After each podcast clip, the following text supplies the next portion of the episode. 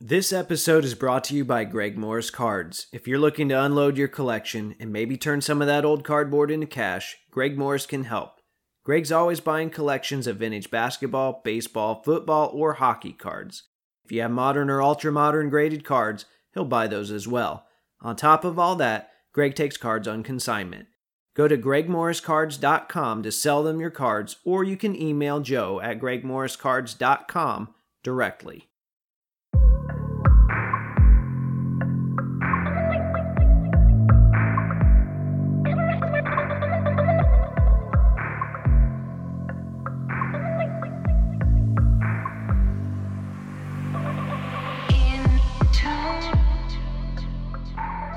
What's up, everyone? This is episode 162 of the Wax Museum podcast, where I talk about all things basketball cards from past to present to future. This is your host, Kyle, and as always, you guys can find me throughout the week on social media. My Instagram is at Wax Museum Podcast, and my Twitter is at Wax Museum PC. Um, speaking of social media, got a lot of messages after last week's episode and it seems like the majority of you were just as appalled as I was, if not more, by the uh, quote biggest group break of all time. Um, you know, quite frankly, it was manipulative, it was tacky, and I know some people have even said that it was predatory.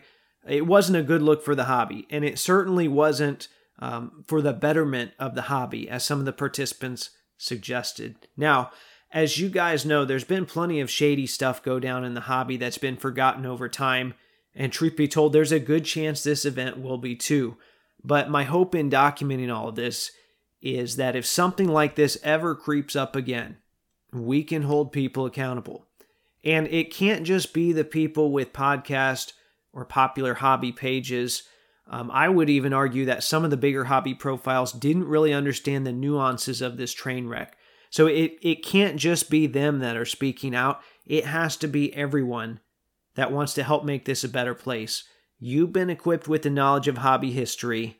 Now it's your turn to use that information responsibly. Okay, on to happier things, um, or at least that's what I feel like I've got in store for you today. In a few moments, I'll play the newest installment of Collector Classifieds featuring a collector that I had the privilege of meeting at the 2021 National in Chicago. Um, for time's sake, I'm going to skip the mail segment for this week. Although, if you want to see something, I did post a nice Danny Granger refractor on my social media Monday that someone gifted me. So, thanks again, David, for sending me that. Uh, but otherwise, none of my eBay purchases showed up, so there wouldn't be much of a mail segment anyway. Hopefully, they'll be here for next week. And then for today's main segment, I've got a really fun conversation with a collector named Owen, aka Cardstocks, on Instagram. I mentioned earlier this year that I wanted to branch out and seek out new experiences in the hobby. He's got a few ideas for me, and who knows, he might have even convinced me to sign up for the Whatnot app. Maybe. So you want to make sure to stay tuned for that. All right, let's get going with this week's installment of Collector Classifieds. Hello, fellow collectors out there. This is Steven Seberg. Uh, some of you may know me by my Instagram or Blowout Forum name, Bucketeer. Um, I'm on the Collector's Corner this week. Super excited about it to try and find some new Mitch Richmonds. Um, I stopped collecting as a kid around 1997, so the stuff I still need tends to be all those numbered parallels from the late 90s and early 2000s uh, when I wasn't collecting anymore. Things like the 99 2000 Platinum Medallion uh, 2000, 2001 SPX Spectrum, uh, all sorts of numbered cards in that area is generally what I'm looking for. Um, and I have a lot of those international oddball needs too as I start to pick those up as well. Any help is greatly appreciated. Thanks, everyone. Mitch Richmond. Um, a lot of people think of Golden State when they think of Mitch, but you know, he was only there like three seasons, and then he ended up getting stuck on some pretty bad teams in the 90s. Although I guess it evened out a little in the end because he won a ring with the Lakers in 2002. And by that point, he was just a bench guy. But for those of you that didn't get a chance to watch him, Mitch Richmond was a great scorer. He was a great shooter. And some of you might remember an episode I did about the three point shot. I talked about how the league actually moved the line up for three seasons in the 90s. Well, Mitch definitely benefited from that. He was shooting in the high 30s uh, as far as percentages go and then that jumped to 44%, and 43% in 96 and 97. But guess what? You can't hold that against him. In fact, I think that anyone uh, anyone out there that exploits a rule change to their advantage should be applauded because that's what great players do. I said it before, I've said that about Harden. That's what the good players do. Now, some of you might have heard that clip today and thought to yourself, haven't we already heard from this guy? Um, well, that was actually a different Mitch Richmond collector. And I don't mind doing that from time to time because obviously more than one person can collect the same player, and chances are they're looking for different things. So I'd love to be able to help Steven out too. I know I mentioned this a little earlier, but he and I finally got to meet up this past summer in Chicago after uh, several years of interacting in the online world. We met up with Jake Roy uh, from 90s B ball cards and got to dig through a couple of boxes that uh, apparently hadn't been touched yet, so that was fun. We didn't find any rare Mitch in there though, so we need your help. Steven messaged me with a specific list, and I'll do my best to post that at some point throughout the week so be sure to be on the watch for that. All right, before I move into today's conversation with Owen, I want to take a moment to remind you how you can support this show. As you guys know, there are costs that go into producing a podcast. One of my goals is to always keep the show itself free. As a result, I've signed up for affiliate programs with eBay and Fanatics. If you'd like to help support the show in this way, go to www.waxmuseumpodcast.com Click whatever store you need to go to, shop as planned, and the show gets a small commission in the process. Once again, that's www.waxmuseumpodcast.com. Hi, this is Alan Siegel, the designer of the NBA logo, and now you're listening to the Wax Museum podcast. Okay, joining me today is someone that uh, post a real eclectic mix of hobby content on social media throughout the week. Chances are you've seen his Instagram account where he posts under the handle at cardstocks, and that's with a Z. Um, oh, and I'll be honest, when I first saw your handle, I thought you were going to be another one of the uh, hashtag invest accounts because it, it, was around the time when that stuff was just out of control. But um, I figured out quickly, you know, we interacted some. That was not the case at all we've been interacting for a few years now. So it's nice to finally have you on for a real conversation. How's it going, man? Yeah, I've had a couple Lamim comments just get absolutely throttled just because of the username. It's pretty funny, but uh, no, definitely. Uh, well, try to stay as far away from that sector of the hobby as I can we'll pull Seinfeld here. Not that there's anything wrong with that, right? Right, right. Yeah. I do plenty of flipping. So, right. So there is flipping, but as people know, this isn't really the invest platform here. But um, you, like I mentioned, though, you've got an eclectic mix of ways that you're involved in the hobby and all sorts of interests. So I, I'm really looking forward to this today. So when I was prepping for this conversation, you know, it's just a matter of, all right, how am I going to put all these things in order? I figured, you know what? I see you posting about the Minnesota Timberwolves a lot. So we might as well start there. Uh, your T Wolves are coming on strong this year. So what have you thought of this season so far? Yeah, it's been a great run. You know, I am from Michigan. That's where I was born and raised.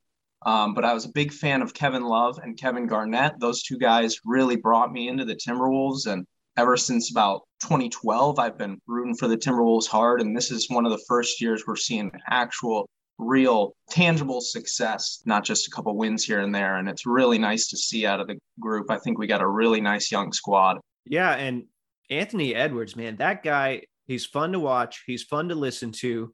Um, he's got this just irrational confidence, but at the same time, he he seems to be able to back it up. But he is not backing down from anybody. Uh, I love that guy, and it's unfortunate for Card's sake that he's part of that you know mass produced class with LaMelo because people just kind of disregard that year. I think when it comes to cards. Yeah, I completely agree. I mean, for the short term, it is too bad, but then if he does become one of the best players, I mean, looking back, you'll have a lot of variety to choose from, and not in the way that the '90s uh, junk wax was overproduced, where it's all the same card. You'll have tons of different stuff that you can go for. So I think in 10 years, we'll look at it a little differently, but um, I would agree for the short term for sure. I, I guess though, in your case, it's probably awesome because had he been in you know 2018 or 2019, buying his stuff would have been difficult. Whereas yeah, now you sure. can probably get quite a bit of it. Yeah, I mean, picking up lots of his Chronicles rookies is the easiest thing on earth. I mean, you can get them for a dollar a piece sometimes on eBay. On Mercari, people list them up for two dollars free ship, and I, with my balance that I have sitting on there, I just pick them up. Now, I don't know any other Timberwolves fans, and um, if I recall in correctly, you live in New Jersey now, but you said you yeah. started off in Michigan, so that's yeah, that's an interesting twist. Ride. I assumed yeah. I I guess I assumed you were from Minnesota because well, quite frankly, why else would anyone be a Timberwolves fan? Same no, reason I'm a Pacers fan, by the way. I, I, say that, you know, with myself in mind here too. Um, if you don't mind though, because I've never known a Timberwolves fan. Yeah. Um, now that I have you on, I want to ask about Karl-Anthony Towns because it, it seems like he really wants to be noticed around the league and, and NBA fans in general are indifferent toward him. I can't get a good feel of what the home what the home fan base thinks about him. Do you like Cat or no? Well, when we picked up Cat in the draft way back when, um, I thought it was going to be a, a, real kickstart to the franchise. I knew that he was going to be good. He's just a great player. He's got great fundamentals, and he's, of course, just got that natural ability too. And then as things went on, even with Butler and getting to the playoffs, people just the fan base sort of soured on him because he wasn't producing, I guess, at the rate that they expected a star to. But in the last like two thirds of this season, he's really connected with the fan base in a way. I think it's honestly because he streams on Twitch. Mm-hmm. Every probably three times a week, he hops on Twitch uh, the days after games and he'll live stream and just talk to fans uh, about the game. He'll watch film and I think the the way that he uses his modern advantage, you know, with technology and connecting with the fan base that way, I think that's what's really brought him back into kindness with the with the Timberwolves fan base because um, he was being soured on definitely at the beginning of the season. Yeah, it almost felt like he was on his way out of there, and then you know it it, it felt like there was an ultimatum: either go get D'Lo or I'm out of here. They went and got D'Lo and even then, it's like, I don't know if this is going to work. Um, and yep. then, like you said, you've got that fun young core.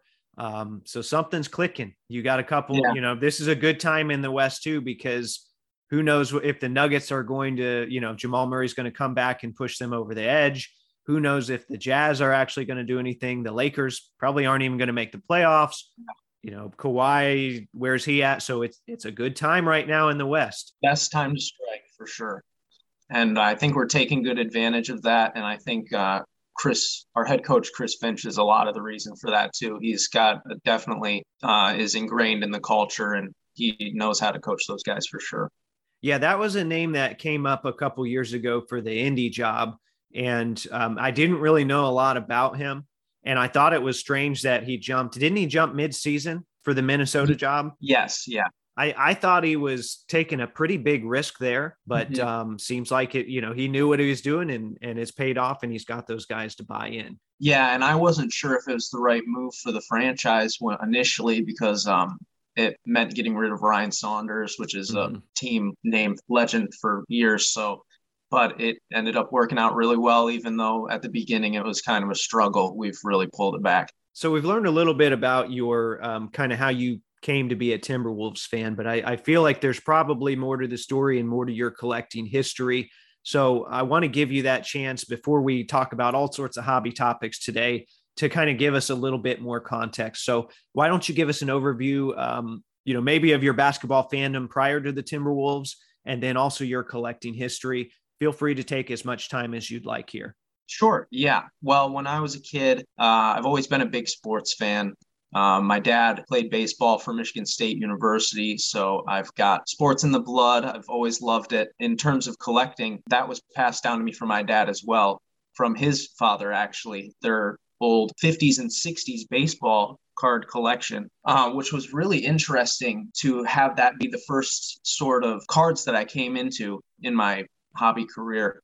And that was way back, way back. I was probably eight to 10 when I first got those. And studying those cards and learning more about those older players before I had the chance to break into the modern hobby was, I think, an advantage that um, taught me a lot about caring for the cards mm-hmm. and research for just collecting sake, just shiny things. Which I think is what a lot of kids get into the hobby for, or at least they did back in the day before it blew up in, in terms of investing and stuff. But my mom really brought me into the hobby as well when she bought me a hobby box for of 08 Topps baseball okay. for Christmas one year. And that's what really sent me over the edge in the early stage. I opened all those packs. I hit my first memorabilia card, and that just sent me on a ride. I started collecting there. I actually started using e- uh, eBay and Craigslist at that time as well. Getting into that early, I've always been a kid who loves to sell stuff. I don't know, that's in the blood as well. I was selling painted rocks around the neighborhood out of a wagon when I was a kid. And then I took a little break. I guess just being a kid, things change and passions change. But I ended up getting back into it about freshman year in high school because I visited my local antique mall and um, found a box of 1990 Topps for five bucks. That's how much they cost at the antique mall back then. So brought it home, did some more research, remembered why I loved baseball cards and all that, and uh, decided I'd do a Frank Thomas rookie no name on front search and I ended up buying every 90 Topps box out of the whole mega mall. I think I probably opened 12 plus uh, 36 count boxes and then like six or seven uh, jumbo pack boxes just searching and uh, ended up with stacks of probably like thousands of cards just sitting there. Didn't pull the no name on front. I, it'd be a much different story uh, if I had, but uh, that's when I started um, looking into TTMs as well. I wanted to do that 1990 Topps set way back in the day. It's like 700 card set. Never would have made it through. Probably not now. Just for reference, real quick, TTM is through the mail, so that'd be yes. trying to get autographs through the mail. Yep, and we'll I think we'll talk about that later. That's a great thing. Um, but then uh, took a little break again. Had to work for to uh, pay for my college, and then got back into it about 2017, 2018 when I found Mercari and uh, I was already selling stuff on different things on Mercari at the time, and figured this is a great place to sell cards, and got right back into it. Wow, I, I didn't realize Mercari had been around that long. Um, yeah, interesting, and we will talk about Mercari a lot more later on. So a lot of that is is baseball centered. So what brought you over to the basketball side of things then? Um, I really liked baseball and basketball through about eighth grade. Then I got cut from the basketball team, which is fair. I wasn't I was very short at the time and uh, not the best, but um, played baseball through high school. But basketball, I, I just love the way the sport moves, and uh, it's it's like an art, really. And I, I I just love to watch it. I just have a real passion for basketball.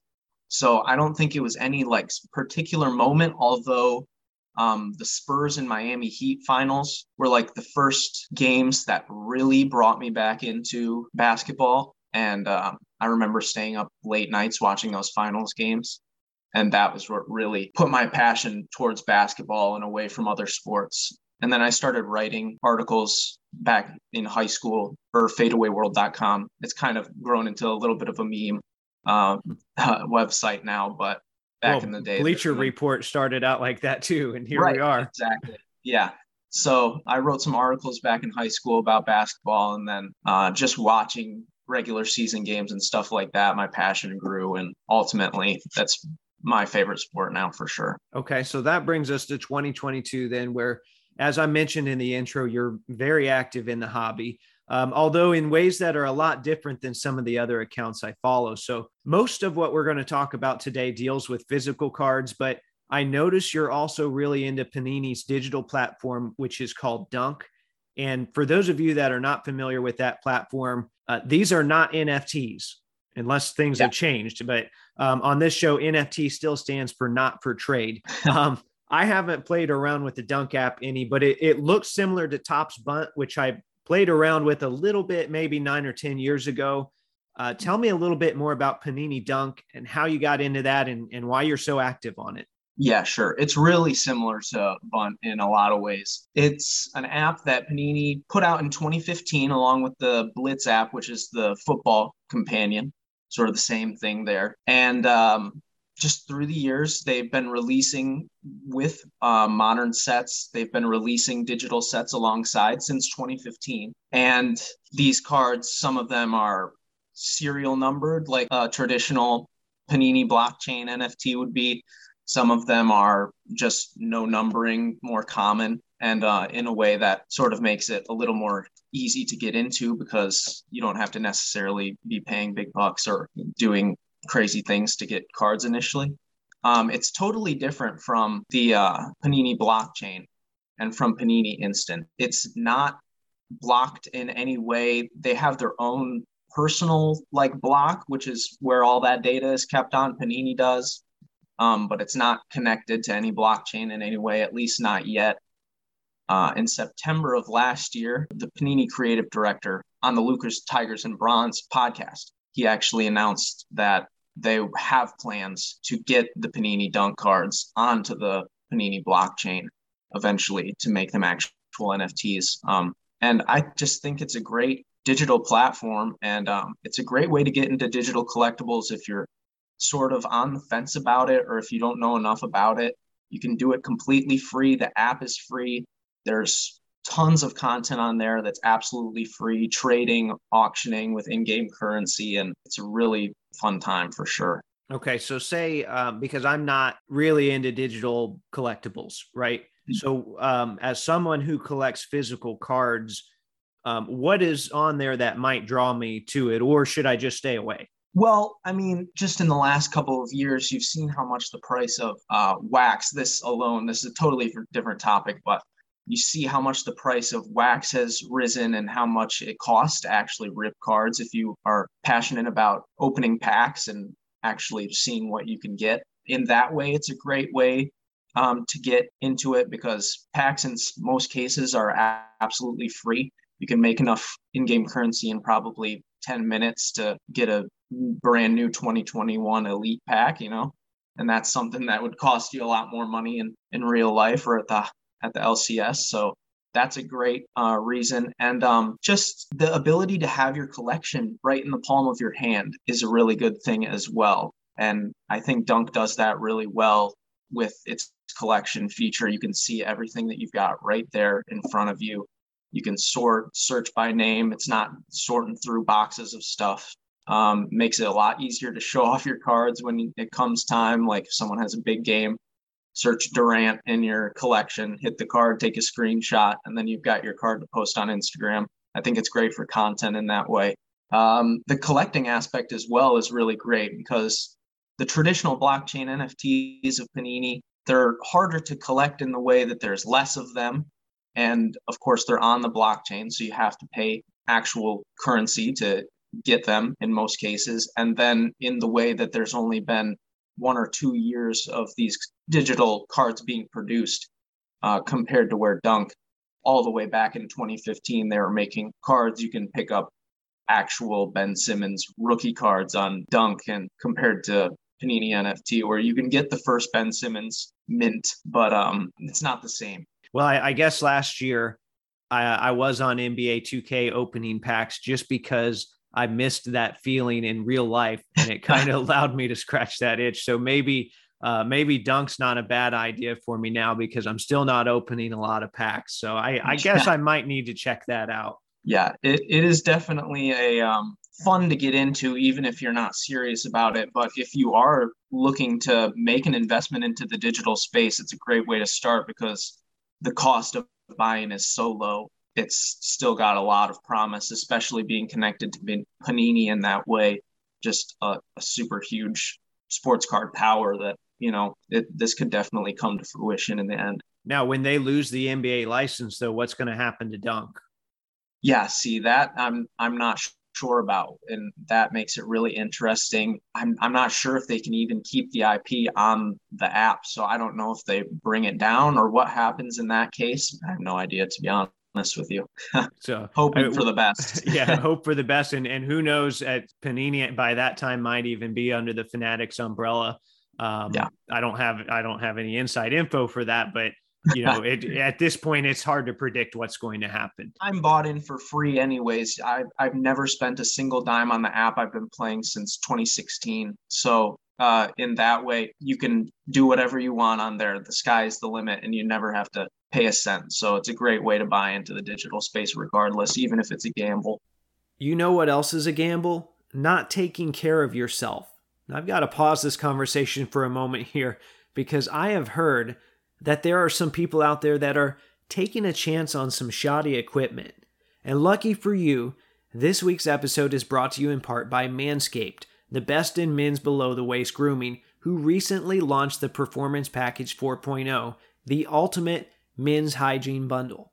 And this thing was made um, to put smiles on faces. As part of this package, you get the Lawnmower 4.0, you get the Weed Whacker nose and ear hair trimmer, you get the Crop Preserver below the waist deodorant, and you get the Crop Reviver below the waist toner. On top of that, you get two free gifts a pair of Manscaped boxers and the Shed travel bag. As I've said before, uh, they sent me one of these performance packages, and we've been on a trial run for the last month or so. This is probably the last ad read for them on the show, so let's go out with a bang here. Show them some gratitude and take care of yourself at the same time. Go to manscaped.com and get 20% off plus free shipping with the code WAX, W A X WAX, at manscaped.com. That's 20% off with free shipping at manscaped.com and use the code WAX. Unlock your confidence and always use the right tools for the job with Manscaped, the only trimmer endorsed by the Wax Museum podcast. All right. So at the same time, I know that you definitely enjoy physical cards. You enjoy the yes. digital ones, but you really like the physical cards, as yes. you talked about earlier, and digging for them. So we do have something in common there. And about a week ago on your Instagram stories, you mentioned you were going to a card show close to you, or at least I think it was close to you. Sure. Um, how was that experience for you? And then do you get to go to a lot of shows where you're at? In Michigan, initially, I would not get to go to a lot of shows because the state is obviously so large and it takes a long time to get to these shows that usually aren't in my area. So I'd get to go to like maybe one show every two months that's right in the mall by me. And it's not the most fun show, anyways. But here in Jersey, the state is so small and it's actually sort of a sports card hub. I think Goldin is a, uh, initially mm-hmm. based here, and there's there's a PSA location here. Um, so it's kind of a hobby hub. There's three to four shows every single weekend here, which is just mm-hmm. an absolute dream. And none of them more than an hour away from me. It's really been fun to go to shows every single weekend. It's something I've not been able to experience yet before moving here to Jersey. So, what's your show strategy when you get to a show? Uh, I've set a couple rules for myself. I like to think of what platforms I'm going to be flipping some of these cards onto. So I like to keep it separate. Like whatnot, I'll have a section. Mercari will have a section, and then probably just for me to PC will have a section. So you mentioned it. I'm a bargain box digger. Um, I will dig through quarter and dime and 50 cent and dollar boxes till my fingers bleed and um, find cards that I can get some good ROI on. We've talked a little about buying cards, but um, I know I see a lot of outgoing cards, and you mentioned that you are flipping some of those. So um, we'll get to the alternative online platforms in a little bit here, but I want to talk about this card booth that you used to post about on your account. And I think that was a Michigan thing, but I'd still like to hear about it. This was at the same local uh, antique mall that you talked about buying the boxes at, right? Yes, the same uh, antique mall that I bought those 90s Topps boxes at all the way uh, in the future. Uh, last year, from January to September, I ran a antique mall booth at our local mega mall, is what they called it, in uh, Lansing, the capital city of Michigan, and uh, really had a really fun time seeing what it felt like to run my own LCS in a way uh, without having to obviously pay those egregious rental fees right. for no overhead. Yeah, little, very little overhead. I should very say little overhead. Yeah, what does it cost to rent a space like that? So, I mean, they have tons of different spaces in there. I uh, was lucky enough to find a space sort of near the front, a little prime spot where people see a lot. Um, but it did cost me a little more. It was one of the bigger spaces they had too. My rental was $200 a month, which is a bit steep, uh, to be fair but they have glass cases that you can keep things in there for 30 bucks a month you know that's hmm. a great way to um, sort of set up a physical location a shop for yourself. But my cost was $200 a month and i i ended up losing money in the end there but it was a great experience overall. It kind of further pushed me from the physical space to move into digital uh, selling and sort of creating my own sort of online LCS just because those startup fees are crazy. Um, finding a spot now where you can rent a space and still make your money back selling cards is hard, especially when you're just a college kid. mm-hmm. Right. That was a cool little setup. I was a little bit jealous of you when I saw that because I thought, man, I would love to run something like that myself. But at the same time, I was thinking, I don't think I could uh, turn a profit on that. Um, yeah. But it, it you know, there's an lucky. experience cost too. Yeah. I was lucky that I live probably 10 minutes, 10 minute drive from that mall. So uh, that cost of getting back and forth costs a lot less too, but that can add up as well. All right. Well, as part of my 2022 hobby goals, I talked about seeking out new hobby experiences. And you seem to be doing really well on a couple marketplaces that I'm not a part of. So I want to learn more about those. And the first one is the Whatnot app, which um, I have talked about a little bit on this show. I know you asked about it on one of the listener mailbags. And um, my my exposure to that has been people exposing themselves for the most part. a lot of screaming, a lot of shirts coming off. Um, yes. and, and my advice for the app going forward was uh, more streaming and less screaming. And um, yes. um, you're fully clothed today. You seem to be more on the streaming side of things. So I feel like I need you to give this app fair treatment because I'm probably not doing that. It's probably there's some great stuff on there, but everywhere I go, you know, there's a lot of really cringy stuff um, yeah. with their logo on it or, or that they've branded as part of their brand. Um, so tell me a little bit more about your experience there. Yeah, I, I, definitely agree with you there. I was actually recruited by Whatnot way back in the day in February of 2021. I was one of the first sports card sellers that they actually had on the app. Uh, they hit me up on Instagram and asked me if I had any interest in streaming on their live platform and I had seen apps like Loupe, and I was like, this could be a good opportunity for me. So I I took it and um, ran with it. And I definitely see where people are coming from with criticism of whatnot. There's definitely a lot of things that could be changed to make the platform a better buyer experience and seller experience, to be fair. But that just comes with breaking, I think, a lot of the time. Mm-hmm. I a, lot of these breakers, like you said, taking their shirts off, screaming for right. they're thespians. Nothing. That's uh, yes, really all they uh, are. It can get taxing, especially when those are the guys getting all the viewers and stuff like that. But I love to run my channel in a way. I, I think of it as, like I said, a digital LCS. Mm-hmm. So I used to be on a set schedule. Now I've kind of fallen off of it, but I would do a, every weekday set up a single stream where I have, I probably can send you a little clip of it so you can throw it up. Uh, I've got a presentation going across the top of pictures of all the singles that I'm selling that day. Down below, I've got the camera up in case I need to show a card. I've got everything set up to the side for buy now, and I just let it sit. And um, in that way, uh, it's sort of like a local card shop, but right there on your phone. And I think the app could use a lot more creativity instead of just the same old like Neanderthalic uh, mm-hmm. breaking rituals that we've been used to since YouTube was invented back in the day. So I think there's a lot of avenues on whatnot where people can bring their creativity from the hobby. A lot of really smart people.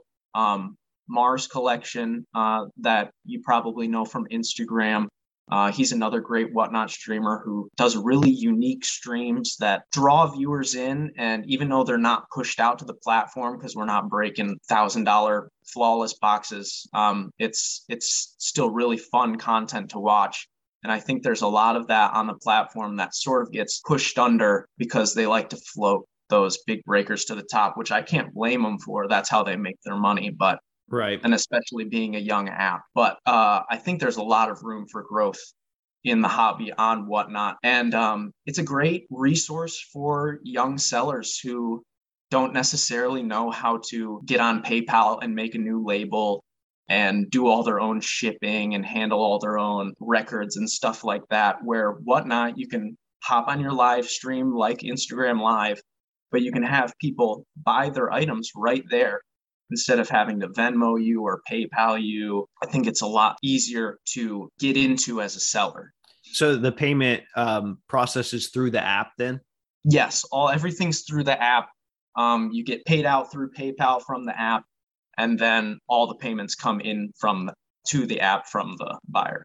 Okay, and then uh, they keep record of the sales. So like you don't have to have a notepad on the side saying, you know, I just sold this 25 cent card to such and such. Right. It's, it's all on the app. I can hit the seller dashboard, hit CSV report, and print out my full report for the sales, slip it in my binder. I'm ready for taxes. okay. Wow. Yeah. So yeah. that actually does sound. It's. I will say it's a sounds a little more functional than I thought. Um, yeah. I, I think I kind of assumed it was just streaming, um, just basically another video platform. Yeah, on the back end, it's a, it's a little more complicated, but then again, I wouldn't expect people to know because their whitelist for actually getting on streaming is so long. I mean, there's thousands of people waiting to get their ability to start streaming. You have to be approved to start actually streaming as a seller. On oh whatnot. wow, I didn't so, know that. Yeah, their whitelist is pretty long, and um, I'm sure there's thousands of people waiting to sell their cards. Well, what does the vetting process look like then? Because I've seen some real goobers on there. Yeah, um, there's an application, I believe. I, back in the day when I was filling it out, it was I think it was a lot more simple, uh, and of course they invited me. There's there's a significant, I wouldn't say significant, but sort of significant vetting process where you fill out an application, and then they'll take a look at your social media and see if you're, I guess, ready for the platform or not, which is fair because some people just aren't quite prepped to be live streaming sales quite right. yet and shipping everything out. So there's got to be a process there, I suppose. Okay, so maybe I, I'm going to add that to my list. I need to take another look at Dunk. I need to take another look at Whatnot. Um, and then next up, maybe we'll see at the end of this conversation, maybe I need to take another look at Mercari which seems the last time I looked at it, which was about a year ago, um, seems like a combination of maybe Craigslist, eBay, and OfferUp. Is that right? Yeah, it's it's sort of a Maj Podge marketplace, is what I sort of think of it as. Um, it's a like a brand new UI compared to other marketplaces that I've experienced in the past. It's similar in a way to like Poshmark almost, which mm-hmm. is interesting. But I think initially it was for other items. So, but now it's sort of turned into a place where sports cards are sold quite frequently. But I actually started selling on Mercari in 2017 when I was flipping vintage clothing. Um, okay. That's how I got started on Mercari. Realized that it was a really good platform for selling and buying, and uh, uh, decided that I'd take my cards over there there's a, a ton of benefits to selling on Mercari for sure. And I find it a lot easier than selling on eBay in a lot of cases. When I last looked at it, the UI was was part of what was a little um, tough for me, just because it wasn't uh, the the search wasn't as streamlined as much as like eBay, where it's just here's a list. Um, so that was kind of tough for me. But it seems like you've really found your groove on there and you posted a video of you listing a card on there this week and i, I want to say the process probably took less than a minute yeah about 40 seconds it takes me to list a individual item now so okay at top speeds i can uh, list uh, probably 80 in an hour which is really efficient compared to where on ebay i wouldn't be able to do close to that sort of right. timing now but you wouldn't be listing obviously like an anthony davis rpa or something on there um, so what's what's kind of your threshold or, or what's your deciding factor for what you sell where? Yeah, for a long time I've been doing uh, PWE sales on mm-hmm. Mercari, and for people who don't know, that's plain white envelope shipped with a stamp, no tracking. It's something that some people look down on a lot of the time, but I think a lot of people understand that's just part of the hobby it's now. Um, buy at your own risk. yeah, pretty right. much it. And um, that's how I sort of go about it on Mercari like you said, you're not going to sell an Anthony Davis RPA. I think the max price you can even sell an item for on Mercari is about two thousand dollars, and I would never list a card worth two thousand dollars on there just because I don't know if I'd sell a card worth two thousand dollars online. But um, I stick to the bargain bins finds on there. I take what I find, like I said at the shows and stuff like that. Uh, in lots online. And then I do $2, $3 uh, free shipping listings. They have unlimited listings on Mercari. There's no sort of set boundaries. I've got over 3,000 listings on my page right now, um, all for free. Uh, where eBay, I know they charge after 250, I believe. So Mm-hmm. That's interesting. And in that way, selling those cheaper cards, the UI actually helps me because that search is it's it's an interest interesting search process where it, you can sort it by newest, uh, by highest price, by lowest price, like eBay. But you can also have your likes, which is like your watches essentially. Mm-hmm. You can save your searches as well, which is really interesting. Uh, you can do that on eBay too, but on Mercari, it'll keep it right in a nice list for you. It'll show a little red dot with a number, like how many new items have been listed in that category. So I've got 2012 Prizm, 2013 Prizm, 2014 Prizm, Star Rubies, Precious Metal Gems, Platinum Medallion, all those searches saved. Mm-hmm. So when I go to buy on Mercari, when I need to find something I'm looking for, uh, it's super quick to get to those places and uh, actually see if there's a new item that I'm interested in. And I think that helps me a lot with people saving basketball card, accidentally saving basketball card in their saved searches. And then when they hit that, there's 30 new items that I just posted, all for $2 shipping. That's exactly what they're looking for in most cases. Right. Now, are you going to, is there a decent amount of, you know, obscure stuff on there? Or I, I think it was, you posted like a Jamal Lewis. Was it a, a PMG or a, a Rubies on there? That I just posted the other day. I found some great finds on Mercari. I found a precious metal gem for $12 on Mercari, a, an old 98 baseball precious metal gem, which was a great find.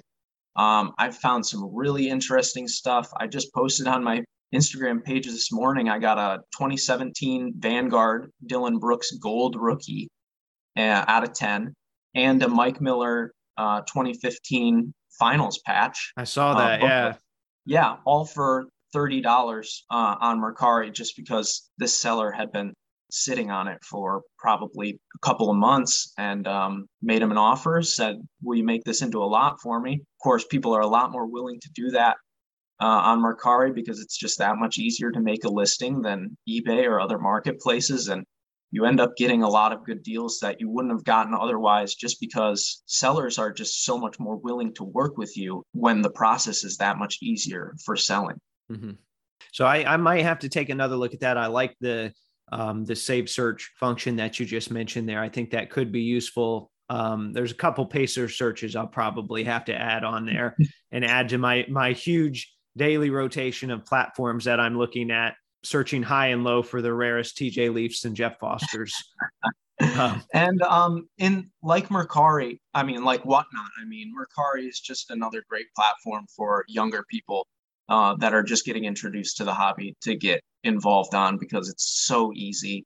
It's really streamlined. It's a great way to get into the hobby for uh, the younger generation for sure. A lot easier than getting sort of inversed into the eBay scene, which is I think a little bit harder. It's getting tricky. Yeah, I actually I have not sold a card on eBay now in years. Yeah. Um, and I'm not planning on doing so for a long time either. I agree. I haven't used eBay since probably 2016. So now on the flip side, I'm I'm searching on there nonstop. Yes, of course, um, but I'm, yeah, I'm not selling on myself. there. Yeah. All right, so let's close out today with a couple projects that you're working on, and uh, one of them is based around a hoop set. And I should clarify, even though it is a hoops project, it doesn't suck but you're working on getting as many signed cards as you can from 1990 hoops. And if you're listening and maybe having trouble visualizing that set, it's the Mark Jackson Menendez brothers or the yep. uh, Sam Vincent, you know, Michael Jordan wearing number number 12. Uh, it has a gray border. So how did this project come about? Um, well, I've always loved hoops. It was some of the first old wax basketball that I was ripping back when I was ripping uh, 90 Topps as well. I was buying some basketball for fun, ripping some 90 hoops, 89 when I could find some packs. And it's just a set that I really like. I love how huge the set is. And uh, I think there's a lot of good key rookies. And I, I just like that era of basketball, even though it's junk wax. It's a great era of players. And it's also a set where you're going to be able to get a lot of those cards signed because there's just so many. So mm-hmm. that was one of the reasons I went for it. But ultimately, the reason I went for it is because I bought a entire hoop set in the original binder at my LCS for like 10 bucks in like March of last year. So I thought to myself, well, this would be a great project to start. I thought of my idea of getting the whole 90 Topps set TTM'd way back when I was like in high school. So I was like, this will be a great way to uh, sort of build up some inventory, build some value in my collection, and also uh, take on a fun project. Yeah, and it's something that you might finish it in in many years. You might never finish it, but um, yeah. it's it's a fun project to take on nonetheless. My uh, my seventy two Topps set took me nine years. So yeah. it you know it's it's going to be once you uh, if if you buy that Jordan, if you find it somewhere and buy it, that's when there's no turning back. For me, it was Truly. Maravich. Once I bought that yeah. Maravich, uh, first off, it's like, all right, I'm going to buy this before I'm married, uh, which I did. and uh, then once I did that, it was like, all right, there's no turning back now. When I see the other rare ones, I'm pulling the trigger because I've got yeah. Maravich. So, do you have any big ones like that? Maybe not Jordan, but any big ones? Uh, nothing insane. I don't have a ton of the set yet. It's just a a new side collection for me that I'm putting together. But the few that I've put together, I've got Muggsy Bogues. He hasn't signed since last year. I think he's done signing. Um, mm-hmm. through the mail. And he used to be awesome. Yeah, he was a great signer for a little while there. Way back in like 2018, he was taking like 300 days to respond, but then it mm-hmm. got to like 10. He must have been doing like a signing spree, but now it's been MIA for the last year. So that's one I think will be one that I'm happy I got early. Mm-hmm. And then I also, uh, another great Mercari steal, I got a Glen Rice rookie auto off of Mercari for $2, free okay. shipping. Yeah. PWE. He used to be a good signer, but I don't think he's returning now either. So that's a good yeah, pickup. Yeah he stopped. So I was super happy to pick that up because it's probably a $30, $40 card. And even though that's not a big price tag for someone like me who's working in the margins, it's, it's a little bit to. It adds up. Yeah. Well, yeah. that was the thing with my set too, is I, I could have gone out at the start and bought a large chunk of them at 30 or $40 a piece. Um, but if I could find a window where they were signing sometime throughout the year, you know, it essentially cost me the the dollar for the card and then the dollar for the two stamps. Mm-hmm. Um, mm-hmm. which when you're looking at 264 cards, forty dollars, even forty dollars a piece, which I wish it averaged that, but even forty dollars a piece, um, that adds up and fast. So um, yeah, any of them you can get that are a lot cheaper. That's always a good thing. Um, I'll have to keep you in mind because I, I buy just lots of TTM autos sometimes mm-hmm. that you know people have been sitting on, and uh, it feels like there's some 1990 hoops in there from time to time. So I might have to look through my stuff too to see what I have. Uh, what website are you using for addresses? Uh, I use Sports Card Forum (SCF). Uh, mm-hmm. They require you to make an account to see the addresses, but I understand that completely. But that's a great database that I've been using. Yeah, I um, I used to do through the mail pretty heavy, and uh, for a while I'd kind of run out of guys that I wanted to send to, but I, I did get a couple of 61 Fleers back from Richie Guerin this week, so um, yes, I was excited I about that. Yeah, people are saying you should go for that set too. It's a small set. And I'm like, yeah, there's two Wilt rookies, two Russell yes. second, you know, small his set. second card. Yeah, two West rookies, two Baylor rookies. Yeah, no thanks. Yeah. Um, although I, I do probably have around 12 or 15 now, but I'm gonna I'm gonna nix that project here from the start. We'll keep that to a partial set. Right. Okay. So I mentioned that you had a couple projects you're working on then. The other one is is one that I know less about. I did see a little video that you posted, um, I think Saturday. I guess you would call it your center collection or your center project. Tell me a little bit more about what that is and, and what you're looking to do with that. Yeah, it's a project I've kept a little more under wraps just because it's going to take me a, a really long time. It's like a magnum opus sort of collection that I is really my dream to put together. To put together um, a gallery of cards, obviously, and memorabilia of all of the greatest centers in the history of basketball NBA, ABA, other sorted leagues, overseas, international, WNBA. And um, it's a project that's going to take me probably most of my life, but I I think it's something that I'm really passionate about. I, I've been getting it started the last couple of years after I had the initial thought, and uh, it's something I'd really like to do to solidify myself in the hobby and take my collection to the next level, really. So now you mentioned earlier you got cut because you were too short. Uh, yeah. So you're not. So you weren't a center. So and and we know you know despite what some of the invest accounts tried to tell us, oh, it's time to invest in centers. It's never been time to invest in centers. What made you gravitate towards the centers then? Well, when I first started getting into basketball, like I said, my guy was KG and Kevin Love eventually down the road, but KG was a big inspiration for me. And I've always had a love for the big man, even though he's a power forward. I've always had a love for the big man. I think that centers are probably the most underappreciated position in basketball. And I think they really hold the team together and do a, a lot of the work that just goes unnoticed. And uh, I've always loved the center position. A lot of my favorite players in NBA history are at that center position. I love Wilt. I, I love Shaq. Uh, those are guys that I'm really into, and and I just think there's a lot of good history there. And I also love just the human species. Seeing people get to seven foot tall and higher is just amazing. I love the idea of a giant person. It's mm-hmm. so cool to me. So I'm working on the database that I'll be using to put it together. I'm about 300 centers uh, deep, uh, almost finished with the NBA and ABA. So um, we'll be moving on to the WNBA soon. And then um, to the part which is going to take a lot more research, which is the uh, international uh, and right. overseas leagues, which will take a lot of time. But I'm dedicated to it, and I love learning about players. Every chance I get to read a Wikipedia page about a guy I've never heard of before in the NBA is just awesome to me. Yeah, some of these guys I know, especially with the ABA or with like the 57 Topps set. Um, I've I've wanted to do you know little bits on them for the show or whatever, and you know I go to Wikipedia too as the first source, and some guys have a paragraph or yeah. or maybe not even that and you're mm-hmm. forced to find all right this guy grew up in des moines i've got to find a, an article from the des moines register you know or yes. some somewhere that's going to give me just a little bit more about his life um, mm-hmm. and then that leads you down the rabbit trail so i you know i enjoy that kind of stuff as well so we're definitely yeah. on the same page there all right well owen this has been a lot of fun we could probably keep going and going. So I'll have to have you on again at some point and, and maybe sure. even get some updates on those projects.